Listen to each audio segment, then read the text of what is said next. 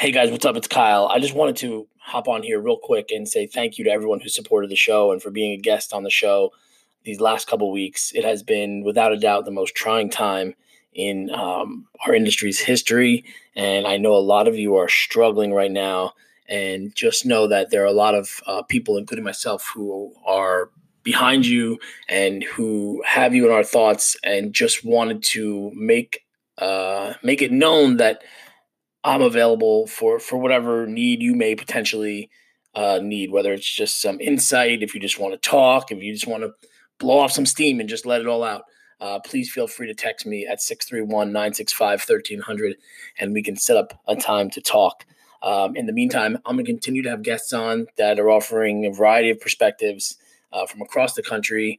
And uh, hopefully, you'll find it either as an escape or as some sort of resource to help you cope with what's going on. Um, if you'd like to be on the show, if you would like to have a certain question answered, again, please text me. Uh, I'm here for you guys. And um, I think the way we get through this is uh, by hanging together. So um, stay strong, uh, keep your head up, and above all, stay safe. Enjoy the show, guys.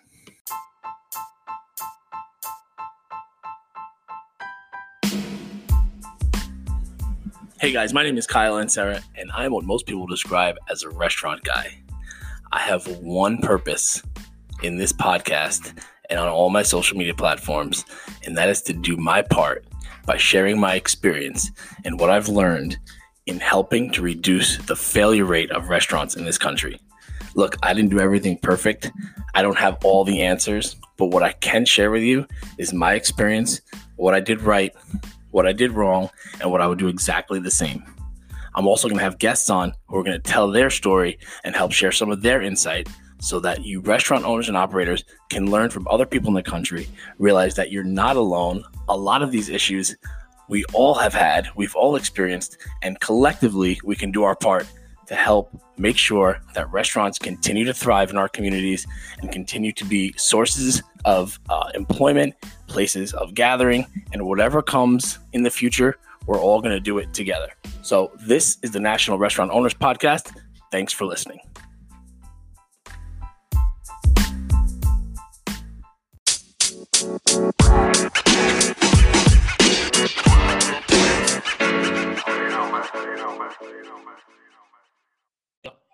All right, Bill, thanks for joining me, man. I know you uh we kind of talked about what was going on before this, but why don't you introduce yourself?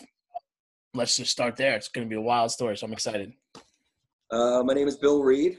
Uh, I'll be 38 in 15 days. Um, and I'm currently residing uh, for the part time in uh, Sarasota, Florida.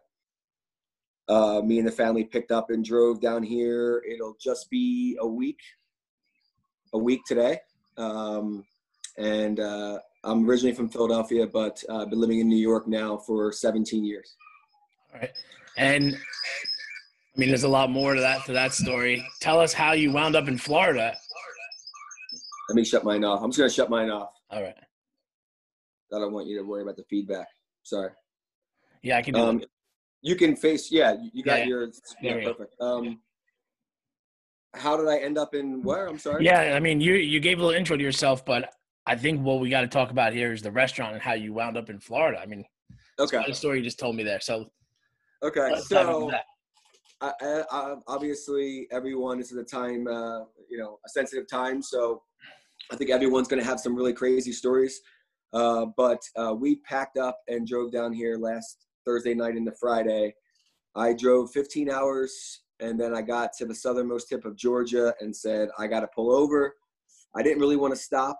Obviously, you don't want to rent a car now, like I was Yeah. telling you before, or stay in a hotel. Um, so we did stay in a hotel, and before we went upstairs, I did the whole Lysol thing. Went to the room, acted like a frantic. I'm a dad of two girls, so you know, as much as I want to be scared, sometimes I can't. Uh, Yeah.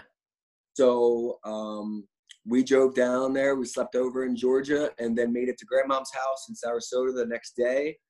Um, we left just in time uh, from what I've been hearing from friends and family up north, and from what I've been seeing on the news. Uh, being around the kids, obviously, you don't get much news time. It's like when I'm on the when I'm on the toilet, I'll flip it on and then I'll flip yeah. it off really quickly. Um, and I think that uh, luckily enough, I had we had a place to come where the kids could have some space and get their mind away from everything that was bound to happen, which was even just homeschooling and uh, our tiny apartment was getting real tiny, and yeah, uh, it was. Uh, we live over top of my business, um, so we've had the business there. It'll, we were going into our seventh year. Uh, was almost halfway done my lease. I have a 15 year lease.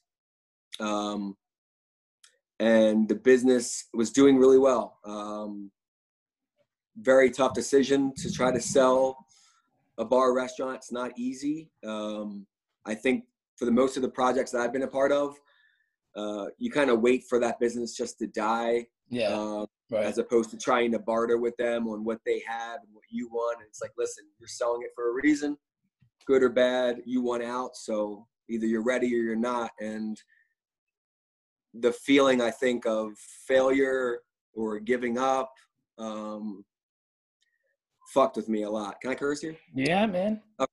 Let it fly. So, so I think that was the biggest um, hurdle personally. I knew we had a great business. I knew the space was great. Uh, I think in my heart, I was looking for working partners. Yeah. Um, I knew that would be tough. Well, how were you guys but, set up? I mean, you you were the only op working partner, or did you have some silent? How what was the setup? So the setup was me and my wife. Um, uh, after my first restaurant was open about five years, um, which was called the Brooklyn Star. It was only a few blocks away from where I opened. Uh, my wife had a child, our first child, and I really wanted to be a part of that. So uh, I trained someone uh, to do my position, which at that point uh, I went from like operator, front of house to mainly GM to mainly like checking in on staff. So I needed someone that was going to step in for me uh, on staff that wanted a little bit responsibility that we could trust that people would actually listen to them, right? So we did that, and uh, I never went back. Uh, the restaurant ran smooth. Uh, my partners held it down. Um, I got fully involved with the race with raising my my first child. My wife had to go back to work because I was our main source of income, and she's in the fashion world. So I mean, it was like 28 days she was back. Um, wow. So I stayed home and I did as much of the dad work and you know feeding as I could, and um, and then I really, you know, I was ready to go back to work, but kind of didn't need me. Yeah, right, right. Uh. Place was running. I wasn't drawing my salary. The business lasted another five years. It, it lasted the term of the lease. Uh, they re- they decided to buy me out about a year after I opened up my second my second business, um, mainly for that reason. Like nobody wants a salary non-working owner. Right, right, right. Uh, just it hurts the business. It hurts yeah, everyone. So, and I was kind of half one in, but this was my new thing, and I didn't want to, you know, I didn't. I, I want to keep my friends, which is hard in this business as well. Yeah. Um. So one day, me and the wife and the baby were walking the dog, and we went a different way. We never went before, back towards this ghetto dog park we heard about. We wanted to see how ghetto it was. Yeah, yeah. With dogs, ghetto is this really nice. Yeah. So we we went to the park, and on our way back, we went, which I thought was like a, a funeral home. It was a catering hall, and uh, there was a woman outside, and she was hanging a flyer for uh, Frankie Frankie Valli impersonator with an all-you-can-eat Italian dinner for 1995. That sounds amazing. Signed up right away. Spoke to her. Um, I think I came with like 10 people, three, th- three of my friends who, you know, ran Roberta's, one o- opened Best Pizza, who's now, you know, he's all over Vice. Like these, yeah. like, it was a crazy crew for us being so young. Um, and we went to this place. It was carpeted. It was, it was, it was Tuscany. Carpeted restaurant it, it was, a lot. It, it was Tuscany in the, in the, in the bad 80s. Yeah. Um, but you know what? She did the best she could. It was grandmothered in, literally. It was her great grandmother, her grandmother, her mother, and then her. Um, she put out a banging um, spread, you know, uh, obviously buffet style. She crammed about 100 people back there, uh, which was so against fire code. Yeah. Um, and, and it was kind of one of those places that nobody thought about that. Like, this is uh, behind the bar was her husband, dishwasher was her son, The door guy was her cousin who kept yeah. the cash next door in their house. Aunts were serving up the food. And when I tell you, I felt so home, you know, I felt yeah. like I'm in someone's basement. Um, so long story short about the beginning, uh, we had our dinner, we danced, we had fun, we met Frankie Valli, um, we bought a CD, and uh, on the way out, we were doing a drink with the bartender, who I learned was the chef's what uh, husband, and she came out of the kitchen. She said, "Everyone had a good time." I was like, "Yeah." She's covered in gravy, you know. Yeah, that's awesome. And uh, she's like, "I hope you had a good time because this is my last event." I think it was it was between Thanksgiving and Christmas. Um, she said, "January 1st, I'm gonna put put this on the market. It's been in my family for 70 years." And right away, I said, "What are you looking to get?" And yeah. right away, my my wife kicked me in the shin. I still have I, when it when it rains, it, it I still feel it. Um, Thirty days later, I had a lease. Wow. Um, You're a restaurant broker, man. You're in. You're doing deals all over town. I mean, I mean that's you know, and even looking, thinking about that road and where how we got there. Um, even before that, I mean, um, before I had that lease, I helped my friend Ivan Orkin, you know, with his projects, Ivan Ramens, and we looked at spaces down on Clinton Street, and I was like very in, involved, more so in like the designing of the how the front of house would flow and pinch points and where people would come in, and if it grew, where could we get stuff out, and I like that part of the operational side, but uh, I helped a, a couple guys who, um, grow a, a, food cart business into a into a franchise uh, uh, taqueria, and we brokered them to be the Mexican cuisine that's offered at Barclays Center. Oh, nice. And, and, I'm like looking at my resume as I'm like, I'm like, what, what is LinkedIn? You know, I never fired myself yeah. before, like, you know, and I'm like looking at all the stuff. My wife's helped me build my resume again, and I'm like, she's like, well, what do you want to do now? You know, because I've done a lot of different things. Uh, and I, I, I, I really was stumped because like, yes, I could do this. Yes, I could do that. Yes, I could do this. But what is like really pumping me up? Um, and I think it's the event side. Unfortunately, it's not the money side or the glamorous side. But uh, I think I have. I'm at my best when I'm under pressure, and kind of when I know what I'm getting myself into.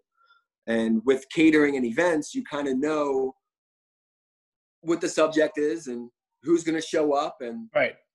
you know it's more more predictable know, yeah. more predictable than what's going to happen on wednesday night you right. know um, but humboldt uh, so humboldt and jackson when you signed the lease there it was a full functioning restaurant right? They were no, it, no, no, no it was a what you saying before or when yeah before like when you were there for the frankie Valli stuff where they were just straight they just did events they and, no they were just they were they were got they, it, got they, it, got they, it. they, they were only a private club. Right.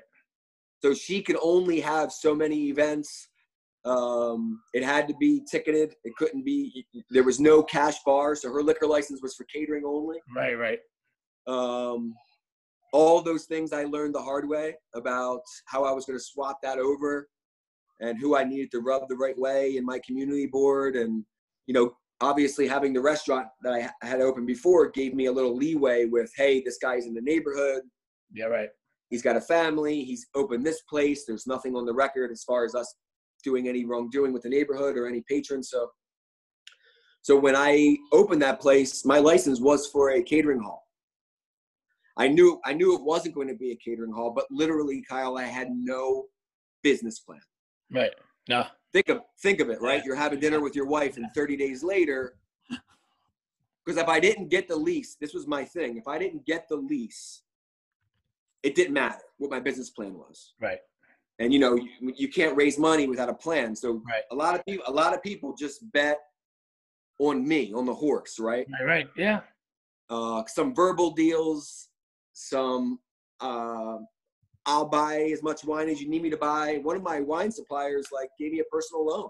Um, wasn't legal at the time, but yeah. he paid he paid for my sound and my audio. Yeah, because I, I was running out of money. Um, but to secure the lease and for the length of the lease and how much how much I was paying for the lease, I knew that I wasn't going to build a business with my experience that was going to not afford the lease. So you were going into this knowing that you were going to be doing just catering and events, or your your intent was to eventually switch it over, right? I mean, I know you the, spoke about the, the the the um, liquor the the liquor side of it. Um, I needed to switch over to right. um, you know to, to, to dine in restaurant. Um, so no, I didn't want it to be all events, but the first few months were just events. And what, that's where timeline was that when when we did the pop up there with Patino. When how far into you? Because I'm just thinking how I remember the space. Yeah, you guys were doing uh, when you guys came in. Um, it's my wife Pam. Hi. Hi. Nice to see you. Nice to see you. Um, when you guys came in, we were serving wine, beer, and our own food. But our own food was uh, prepped in the kitchen and delivered and executed behind the bar. That's right. Yeah, I remember because I knew I knew what it took uh, yeah. financially to run a kitchen, and I was not. I didn't have it. Yeah, right. Didn't have. It. Yeah, right, right. Um, so I used the kitchen to like make our house sausages, prep my mom's meatballs, and then I'd have a crock pot behind the bar, and you know the convection of it. So wine, beer, and then we would do pairings. You know, you get this chicken liver mousse, and it's funny the guys that wind up you know, buying me out had a lot to do with me getting into this safety net of Florida right now because thinking back when my first restaurant had a fire, we had to raise money. We did, we threw a party in their space, and that's kind of how I met them. Um, when, when, we opened Humboldt's food program, we served a lot of their house-made charcuterie. Um, we've thrown a few beefsteak events like big table steak all you can eat uh, just crackers and, and beer with them. Um, so it's funny that they were kind of like my um, my saving grace. Yeah so now they're the so they're the ones who i mean can you mention their name? They're the ones that kind of came in and, and bought that you broke the deal with they took over the space. Yeah after showing this, my space to what they say tom dick and harry? Yeah I almost I almost sat down and inked a deal with two guys from Long Island who had a lot of experience. Uh, one guy was bar experience. Um, I liked I liked where his head was at. He was all about driving the numbers down, and I knew with a couple simple changes and little investment, if we did a few of his ideas, I knew we would have made some money faster. Um, and then the other partner was Kitchen. Him and his father own a couple restaurants in Long Island um, and they do a lot of catering, a lot. Um, so I thought, hey, well, that can help with our back room being full because it's 110 seats I have. Yeah, that's a big space. So if it's not full, it's kind of like, what are you doing here? You know, maybe the space is too big. Maybe it's just the bar room, which is 35, uh, 38 seats. So I was battling that with that a lot. So, you know, long story short, that deal didn't happen. Um, and and then I think I threw out a lifeline walking through the butcher shop one day. I mentioned it to my buddy Brent before. He owns uh, the Meat Hook. Um, super involved in the neighborhood. Like yeah. they've been there as long as long as I've been there. And uh, I said, "Hey man, just throwing it out there. I got this great lease. Love for you to have it if you guys are interested or if you know anybody, right?" He said he could be around there later on. I like to come by with my partner Ben and we'll, we'll take a look. Maybe we'll think of something. I said, okay. So they came by and we chatted. And I think after like two months, we figure out, they were honest with me and they said, Bill, listen, we kind of want to do our own thing. Um, as much as we know you're a good operator we love you to death, if you're walking around here, it's going to be like your place with us being here. And it's not really good transparency, good communication. Yeah because without that i was i was like hey i'll be the third wheel. Like you guys do the food you guys do the marketing because they have a i mean they're really great. These guys right. are super talented. They have they have a team.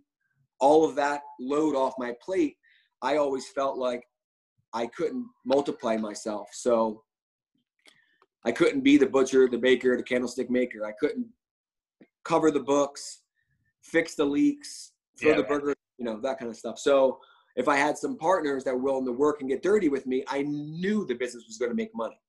I mean, to be honest, I paid back a hundred thousand dollar loan almost a year faster than I thought I would. Right there, you go. That's the so. But I mean, I think what's important, what's important to mention here is that like somebody in your situation is basically taking on the responsibility that I'm familiar with. You're gonna have to present these guys, whoever these Tom, Dick, and Harrys, the Meat Hook guys, the Long Island guys, whoever. If they're gonna take over the space, you're gonna have to present it to the landlord. So you're vetting these guys out a little bit, right? You don't want to waste your time, right? Am I right on that? Well, here's the kicker, right? So I have a, I had a pretty amazing lease. The lease was non-assignable. Ah. So my goal was to show you the mountain. I'm going to be the mule to bring you up there. I'll work. I'll do it all. I just need a little help.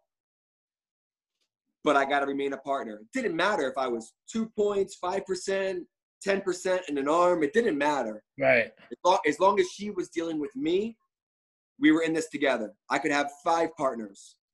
I didn't really want a money partner. To me, right. no, as, much, as much as you need them, Right. And to all money guys out there, I will need you one day. Yeah. Uh, you really, you really need um, a lot of hands-on um, to run a restaurant, no matter how big or small, because that one guy that you love isn't going to be there every night. So right. there has to be there has to be another guy or gal. That yeah, one right. cook can't cook the burgers any differently than the guy on Tuesday. So you need a lot of you, you know this. You need a lot of hands on the clock for it to work. Yeah. Um, so in order for them to get the lease, I would present them with the numbers. Here they are. We yes, we could do better. This is what I'm thinking. These are the utilities I need to get down. If we put some money into this and this and this, we can get that down.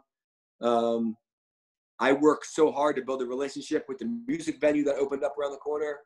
Um, money was coming in, you know, from that, and then we had parties in the books. You know, I had 18 parties. That's why I, that's why we didn't close any earlier yeah. I wasn't I wasn't going to give up on these parties that we had. I mean, I had everything from bat mitzvah to wedding rehearsal. And I think, so, that, and you and you you did a lot of pop ups. I mean, that's how we wound up there. But you were doing a lot of pop ups with chefs, and you had a lot of ideas for that. I thought that was great because that back then, pop ups were just kind of becoming a thing, and you were kind of the destination spot. I forget how we found you, but I remember that being that that had to be. I'll big, tell you. I'll tell you how exactly how you found me. Uh, we won't get too far into it because it's it's it's it's long, but long long story short, I basically in every second of free time, I would DM everyone I followed and everyone they followed. Because if you followed Popatina, then you followed this place and you followed that taqueria, and then I just would say, hey, I have a full kitchen, I have a hundred seats. If you ever want to party in Williamsburg, and you right. know the deal. You guys yeah. took the food. Yeah. I took the drinks.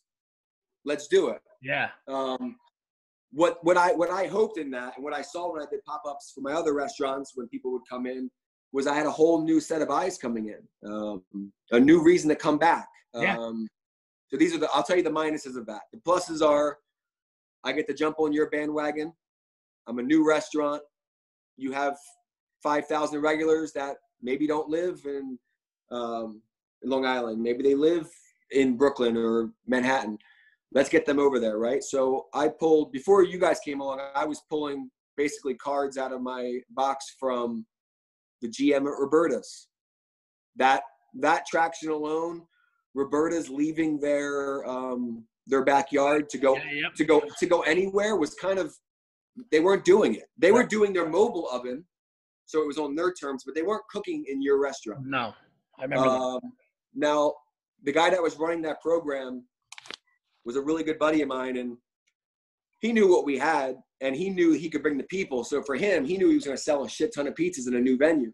And at that time, I believe uh, that's when Square Pizzas were just starting to hit New York as like maybe we'll try this. Yeah. So because I didn't have a brick oven, they did the Square Pizza thing, and then you got all these other I mean, forget, and that's how and that's how we were because we were back and forth. I remember being like, "How are we gonna do pizza? That's kind of our thing, yada yada." But you guys came, you guys, you guys came to that, right? Yeah, we came to that, and that was sort of like the impetus to say, "Oh, if they can do it, we can do it." So then, right? Yeah, now I remember. So, right. how long did that continue? Because I mean, I remember you. Then you were kind of toying with uh, some other things. You were maybe going to turn it back into an Italian place, and you were just, oh man, like, yeah. Wait, so when you don't have the, the business plan, you kind of have like a etch a sketch, right? Yeah, yeah what worked last year okay you know we did i think we did maybe $250000 from july to january we were working my wife was waitressing Uh, I was yeah. I was doing everything. We hired two people, uh, low food costs, but you know I couldn't really stock a bar. Um, like I said, it was all our money, and the, all the money that we had went into the build out. And the last minute, oh fuck, um, this one thing about the kitchen was never finished or finalized on paper for the city. So I can't even open until this gets fixed. And I didn't know any of that. There's 20 grand there. There's five grand there. Holy shit. I think we opened with 400 bucks. Yeah. Yeah, like four hundred dollars. Yeah, yeah, is what we had. I wound up getting a loan, thank God, from my uncle, um, that held me over for the first few months. Um, but we stopped the. Uh, we started to go heavily into the pop-up thing in the beginning, and then the ones that stuck, like this place called Rangoon, who opened their own restaurant after doing a few of them. Uh, they kind of got uh, a really nice article right up in uh, New York Magazine, and then Kruger took some good pictures, and they wound up opening a place called Rangoon Noodle Lab. Um, they were Burmese food, and when I tell you they had yep, yep. they had their their crowd, and now their crowd wasn't like cramped in someone's apartment. It was like a sit down restaurant. Uh, I was just in charge of get, delivering them a good service and making sure the staff, which was tricky, knew their product and yes. could answer questions. And yeah, yeah, yeah. Uh, tried our best. I remember, um, remember that that whole piece of this was gonna be your waitress. Yeah, that's. I mean, you you were bound. You were spinning all the plates over there. I mean, that's not that's not easy if you have one restaurant with one concept, let alone if you have a different restaurant coming in every week. So that so that so that is the the biggest inconsistency with that business model. Yeah. Is oh I was here on Tuesday. I had this great fried, you know, yeah, red devil's cake from these Italian guys you're doing Nom Wah Chinese food today? Yeah, yeah. I don't really eat Chinese food. I'm allergic to nuts. Okay. Yeah. Right. right. So so at some point, um, I said, well, let's let's get away from our small menu. Let's just let's do full dinner, but let's take it back to what it was. Yeah. Let's do Italian. I got the the chef is still in the building. I'll ask her for her puttanesca. I'll ask her for it all. Um, we'll put a burger on because burgers no were, were hot at that time too. Yeah, yeah. Well, yeah, but no one was actually doing it in our neighborhood, right, right. Um, which was crazy to me. Now thinking back, and then you know, eh, you know this from experience. What you learned and what you would do again, or like you would just be like, why didn't I, yeah. why didn't I have a burger from day one? You know, yeah, like, yeah. totally. I don't want to do that. Um, so, so, so the inconsistencies of the pop up part was not being able to deliver the same product continuously. Right. Uh, for, yeah. for example, uh, I would try to offer some of my food, but not all of my food because that's why you're there. Yeah. Um, when Black Tap came, once again, they came with all this. This was before they even expanded to multiple shops. I mean, I got those guys when they had one shop. Yeah. They came in and they took everything off my back bar and they put all milkshake machines all my beer fridges became toppings and ice cream on uh, dry ice. Yep. when you guys came in, you guys just did the kitchen, which was awesome. Yeah. You know, um, and and you know that business model was not going to survive the trend of the neighborhood. Right. It would help me get book parties. People got to come in, see the space. Hey, what do you charge for the back room? And I, at that point, I was like, just come in. Give me yeah. a deposit come in, I'll make money on the food and beverages. I, didn't, I didn't even know what to charge for the room yet because I was so desperate for business. I was just like, come on in, we'll do your wedding rehearsal. What do you got? You yeah. know, that kind of vibe. Eventually, it got more standardized. And oh yeah, you gotta you gotta piece it together, of course. I mean, hell yeah, you gotta yeah. get into it.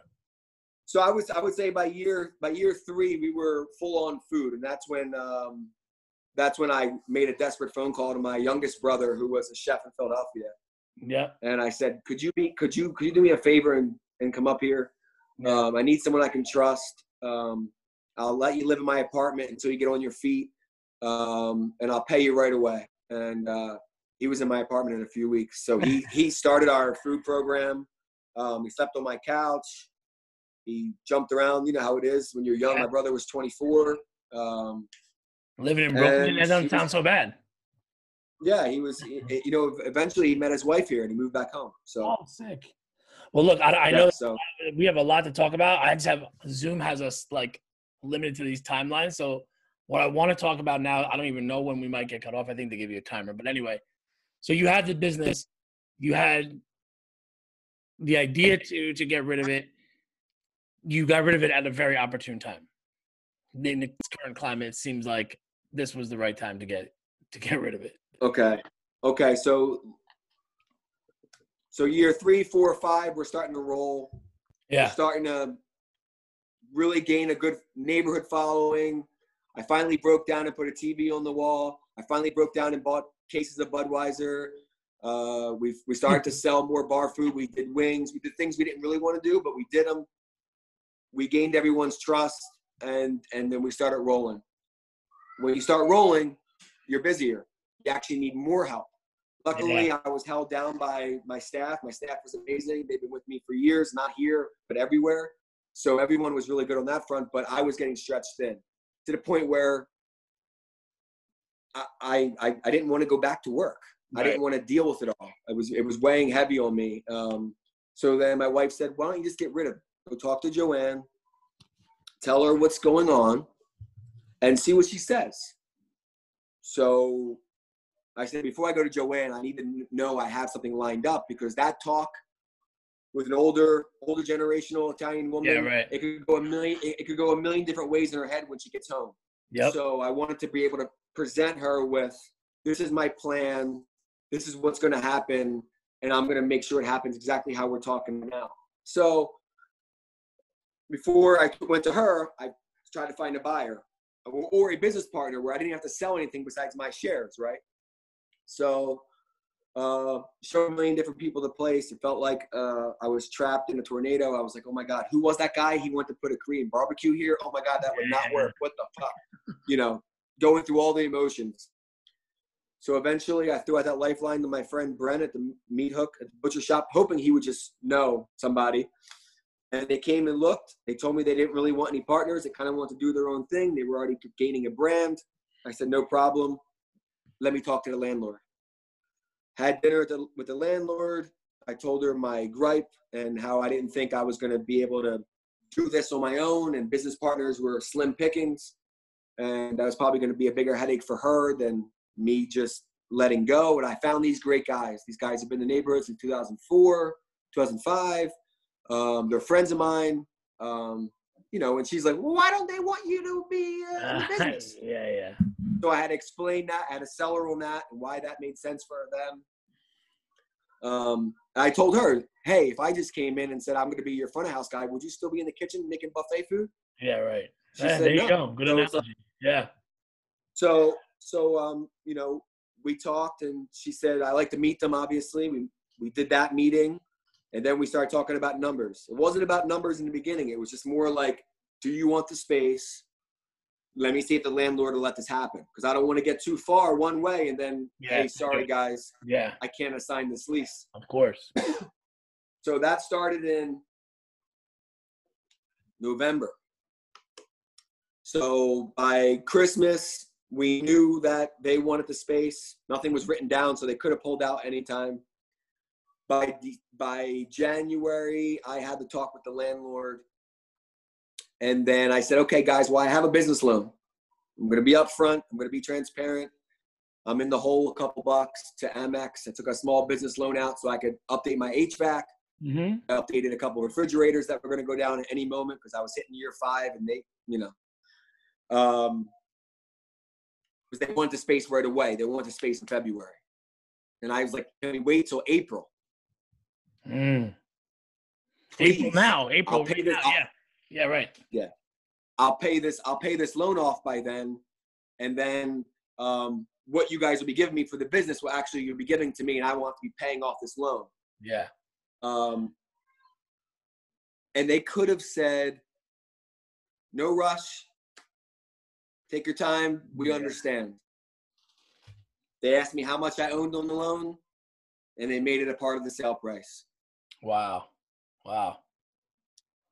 Uh, January, I uh, uh, Valentine, no, beginning of February, which was hard. I had to tell everyone, regulars, uh, all my people that helped me with Brooklyn Steel, booking people before shows. Um, and everyone thinks that you fail. And that was my biggest concern was like, what happened? It was always busy. It's yeah, right. Yeah, yeah. Like what did like almost like what did you do? and it hurts, you know. You're like yeah. you're like fuck, man. Like you you don't want what I did, but it's story, but you do want to tell them the whole story at the same time. Yeah. Yeah. So I actually got to do that luckily with friends of mine who write very locally for the Greenpointers, which is an amazing, yep. super local Greenpoint Williamsburg vibe. They they came in and they wrote word for word what took me a while to actually say. It's hard, right? Yeah. I didn't want to leave. I didn't want to leave, but I knew I couldn't do it. I had these kids. Yeah. I'm like, fuck, making them live in an apartment above the bar. I'm not making much money. I'm I'm I'm full of life, but I'm not really like if my like I said, if my wife lost her job, I'd have to sell the bar. Right, right. And for years we were like, oh, we going back home to Philadelphia where we're from? Are we gonna move to Florida? Well, she's like, you know, you have the bar. We can't really leave. You can't really leave. So now I announced that we're leaving, and we we you know obviously everybody wants to say goodbye. We did yeah. numbers. We I was like, holy sh! Like I knew it was gonna be good. my brother knew my my brother knew it was gonna be good, but we weren't we weren't ready for everyone showing that much like literally coming in every fucking day until we closed. Wow. So, you know, that emotion and then, you know, I do a lot of our events, I host a lot of them. So that weekend I did everything I could pour out, right? Karaoke, drag uh trivia, uh DJ dance party night. I mean, what was the drag name? What was the drag name again? What was your drag name again? The last one I was Billie Eyelash. That's what it was. yeah, that's right. Okay. That was the that was the last one. I, have done it five times. I, I did it, uh, you know, almost three times uh, a year. Uh, it, it, it, takes a lot to become a woman, let me tell you. Um, but my name was always in it, and people always could relate to who the drag was because I wasn't really trying to impersonate a woman. It was just Bill with amazing yeah, right. makeup. All right. So the so the, the the last event was the drag show, and um, I tried to come in there on a on a stallion. um, the horse wouldn't come. He could have fit through the door, but my experience led me to believe he wasn't going to be happy once he came in because no one knew what was happening. Everyone was just told to turn their phones on and be quiet. And the room had about, I would say, it's about 65 people back there waiting to play trivia. Oh and the horse God. wouldn't go through wouldn't go through the front door. That's so we had everybody come outside and take pictures and it was a blast. I mean, it was a blast. We had a lot of fun. So that's Sunday night. Monday, 8 a.m., I had to be on Wall Street to sign papers to give the bar to these gentlemen. and it was a long fucking night. And I also had to remove some personal items because before we even sold the bar, we were already booked to go to Florida on that Tuesday, my daughter's birthday. We're always down here for my daughter Mella's birthday. So it's kind of weird timing. Like bar closes Sunday, Monday we signed the paperwork, Tuesday we're leaving for Florida. And there was a couple times where I'm like, maybe we should delay Florida, make sure all this happens. My yeah. wife says no because that, that gives you an out. Yeah, right. I remember like just getting down there and like you know hitting that Florida air, and I still had a little mascara on. And I was like, you know, how that was one hell of a ride. You know, I wasn't a boss anymore. You know, your email stops. Yeah, dude. No I, bugging you. I tell you that that is I equate it to be what it must be like when soldiers come back from Afghanistan. Like your eyes are open to a different world. Like Saturday, where why are where are we gonna go Saturday at two? I have to be. No, I don't. I can be here. Yeah. But you, you, you, you I, I, don't want. Yeah, the anxiety of, of and no one like really needs you anymore. Yeah, yeah, yeah. Right, exactly. So oh, that was so that was Feb, that was February sixteenth. Wow. So now you got out just before, so you're not facing any of what's going on here. So I mean, well, I am in a different way. Yeah. Um, I mean, personally, I had uh, I had a I, well b- before we were closing, I was already itching on something to do. Right. I think I texted you about a bagel business. Yeah. I was. Yeah, yeah, yeah. My wife said take 30 days. This is my daughter Mella. Hi. Hey, happy happy birthday! My wife, birthday. My, and my wife said, "I take 30 days," and um, that's Billy. Hey, she's uh, she's up. Hey, Billy. Um, so I I had met a girl the last week we were open. We connected on a lot of stuff. Uh, she does film, and um, I said let's let, let's start a promotional company where we can create these neighborhood events that I did here in other neighborhoods and kind of do like a tour. So maybe people could like try these other places. But maybe the trivia is bringing them in, or the bingo is bringing them in, or the yeah. open mics bringing them in. And uh, so we started a, a, LLC. It's called A Bar Near Me. Um, it's actually the highest rating Google search for nightlife, and it was available, so we bought it. Um, and it's just basically a creative way to get people in the bar that you really don't have an investment for. So we'll do everything, and um, and we so we started to do that. I had five restaurants in the month of April, starting April Fool's Day with a comedy show at Silver Silverlight Tavern, and then April 8th over here, tax day over here with live music. So we booked out April. Uh, tickets were selling. Like, you know, we're, we're, we're moving. We're created a website. We're happening. Yeah. And then, you know, end of, you know, middle of March, I was in Philadelphia celebrating my wife's birthday and it started to get a little weird. And then by end of March, it was like, oh shit, what are we yeah. going to do? And the bar wasn't really holding us back anymore. Luckily, my wife can work remotely for now. So we just got the hell out of there. And then all of a sudden, New York got really bad. And so I like we just dodged a couple bullets, you know. Yeah, it's been been a wild ride. And like I said when we first started the conversation, I feel like that little, not why me because no one should really say that, but yeah. like, was it karma? Was it just perfect timing? Even for the guys that bought the place, they're not screwed either because they demoed the whole place, Kyle. Yeah. Oh wow. Wow everything kitchen I mean, gut, bar, she, was, was, not she was not open to an assignment i'm surprised she let that that go you kind of kept that structure pretty much intact right i mean so yeah All yeah right. I, yeah I, I, kept everything intact i just did the updates that were that need to happen with right. that year of new york you know right um so so they're in a good space you know they're doing construction slower than they wanted but it's not like they have customers ready to come in so um and I've you know we've helped each other with contacts. You know, who was that person at the venue? Can we talk to and all that kind of stuff. I mean, they're really good guys. Any questions they have about the space, I'm right there. Yeah. You know, what's behind that wall? What, what's this? What's that? So, um, but I do feel really uh, bad, and I and but I do know Kyle that if I was up there, I would probably be bankrupt. Mm and I and I'd probably be living in fear for my children way more than I am right now. Yeah. I still am, but wow.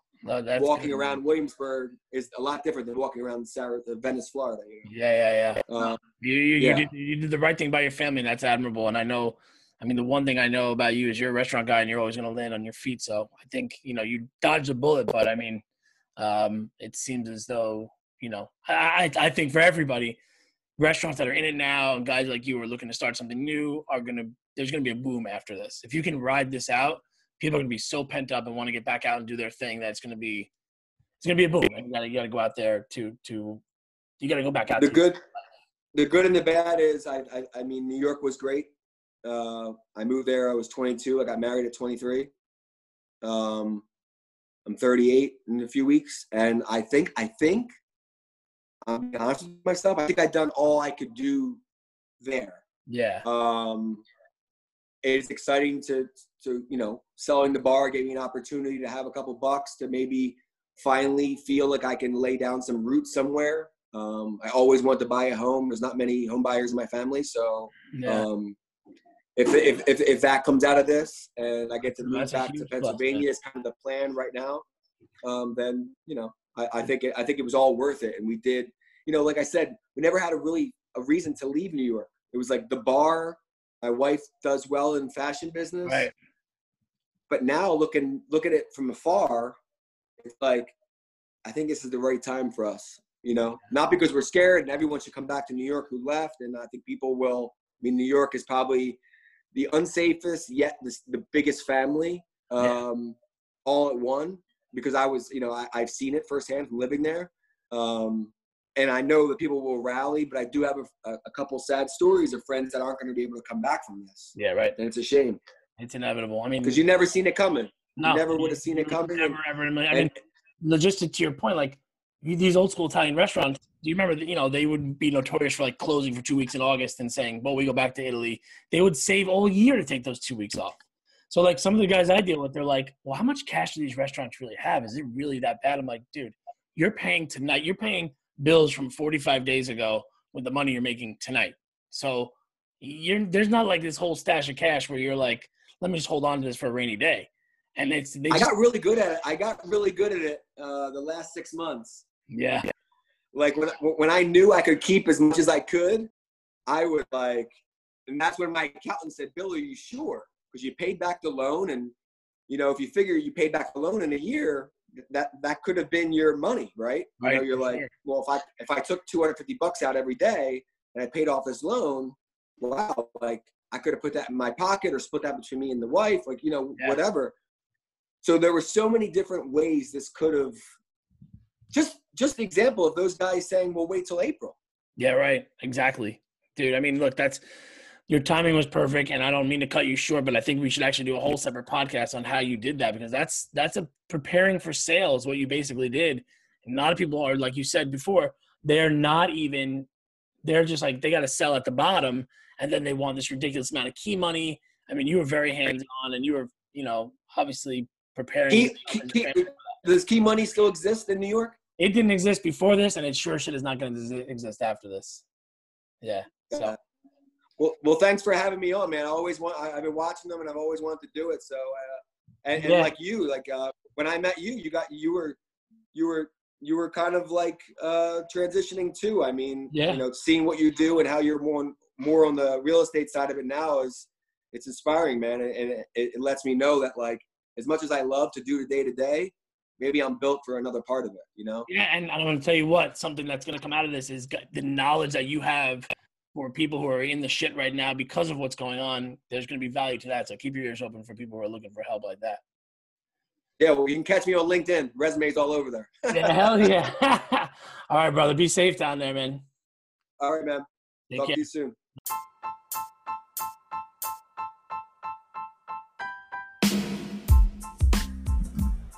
All right, guys, thanks so much for listening to the latest episode of the National Restaurant Owners Podcast. I want to take a second here and just remind you that, like I said earlier, my goal is to help reduce the failure rate of restaurants in this country. So, what I did is I went on my Instagram and I created a link to my calendar.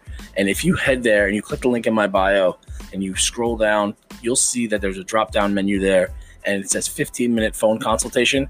So, if you're a restaurant owner operator and you just have a quick question, you don't know where to turn, whether it's about operations, whether it's about a startup, how to find money, or what to do with this particular server, whatever the case may be, I am there for you. It's a free 15 minute phone consultation, and I'm here to help. So if you need it, you know how to find me and continue to listen and support the podcast. I would love if you would uh, share, comment, review, whatever, all that fun stuff. Uh, and I just appreciate the love and support I've been getting for this. So we're going to keep cranking them out. And if you're interested in being on the show, please hit me up. Best way to get a hold of me is on Instagram, or you can always text me at 631 965 1300. Thanks so much again, guys.